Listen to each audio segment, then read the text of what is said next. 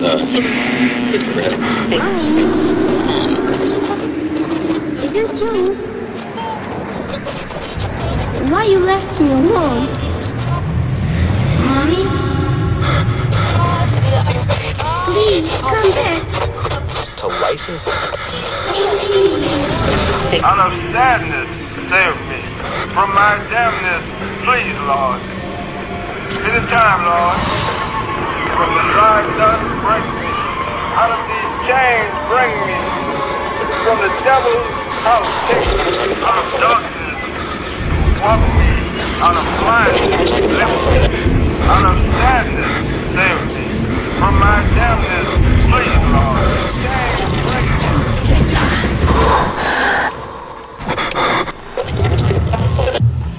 Línea paranormal.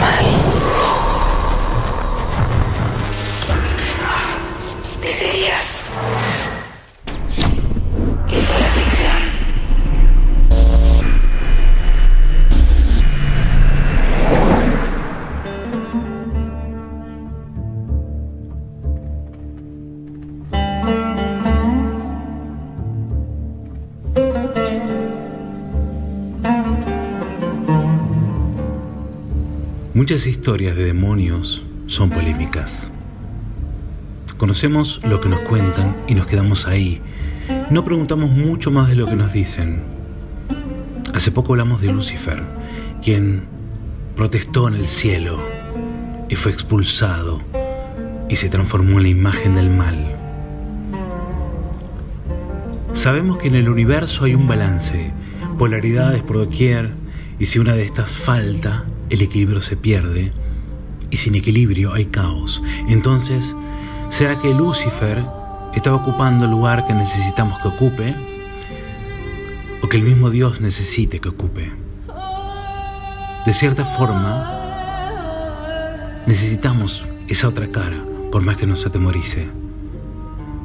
Y así es como muchos demonios reales fueron creados por el hombre, no como un personaje imaginario, sino dando un sentido maligno a una figura que quizás no lo tenga. Hoy vamos a hablar de un demonio muy especial que tiene que ver con esto que dijimos recién, porque es demonio, pero también es una diosa oscura, y es Lilith. Todos conocemos la historia del Génesis donde se menciona a Adán y Eva, pero poco se conoce de Lilith. Según textos apócrifos, ella fue la primera mujer de Adán, que había sido creada del barro al igual que él. O quizás Adán fue el primer esposo de la mujer como soberana de la creación. Nadie está por encima de nadie y Lilith lo sabía. El Zohar, escrito en el siglo XIII, y el alfabeto de Ben Sira la mencionan. Lilith fue la primera mujer de Adán.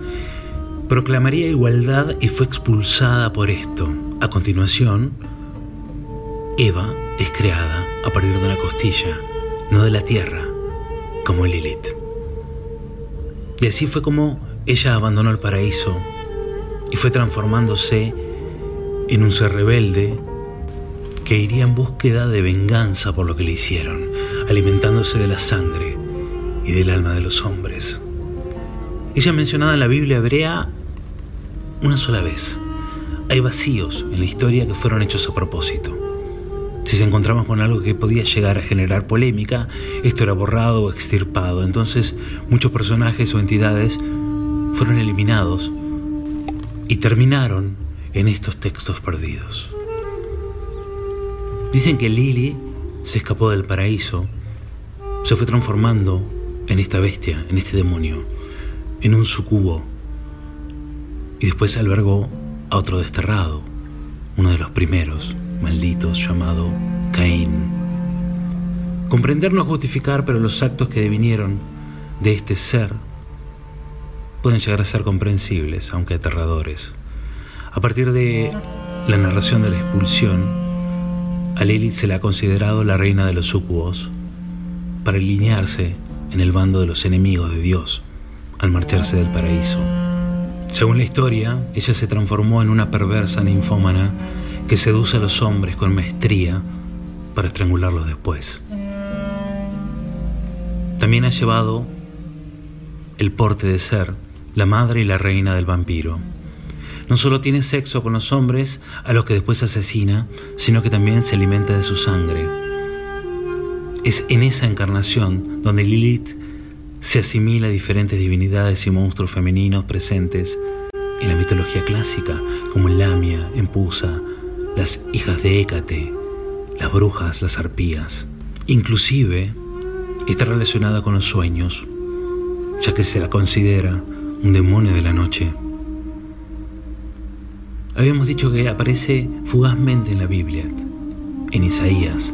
Explica todo en detalle cómo Dios mismo con su espada mata a todos los habitantes de un lugar llamado Edom, un lugar poblado por enemigos acérrimos. Y dice, también allí Lilith descansará y hallará para sí un lugar de reposo. En estos textos también, para no nombrarla, Lilith ha sido traducida literalmente con nombres de animales, como una lechuza o una liebre o una serpiente, evitando toda referencia a la figura precedente de Eva. Las variaciones del mito llevan a ella a convertirse en seductora de estos propios hijos de Adán y Eva, abordando a Caín con palabras de consuelo y reposo tras la muerte de Abel, o asimilarla con la propia serpiente del paraíso, dando cuerpo de serpiente mientras Satán daba cara humana y voz, la cual sedujo a Eva, como dicen los frescos de Miguel Ángel en la capilla sixtina. Un relato de Primo Levi nos cuenta que Lilith es la amante del mismo Dios, creador, y que vive en el Mar Rojo comandando una corte de demonios. Otra afirma que Samael, luego Satán, el ángel caído, se convertirían en pareja de Lilith. E incluso juntos van a seducir a Eva para que engendre a Caín. Por eso es que en una serie llamada Lucifer, ella aparece como la madre de Lucifer. Las variantes en la historia son muchísimas. Más allá de las tradiciones hebreas, el origen del mito de Lili también parece contar con raíces sumerias o arcadias. En concreto había en Mesopotamia un grupo de demonios femeninos derivados de la criatura Lilitú, con unas características que responden a esta figura mitológica, mitad humana, mitad divina, que usan la seducción y el erotismo como arma, y la noche era su hábitat natural.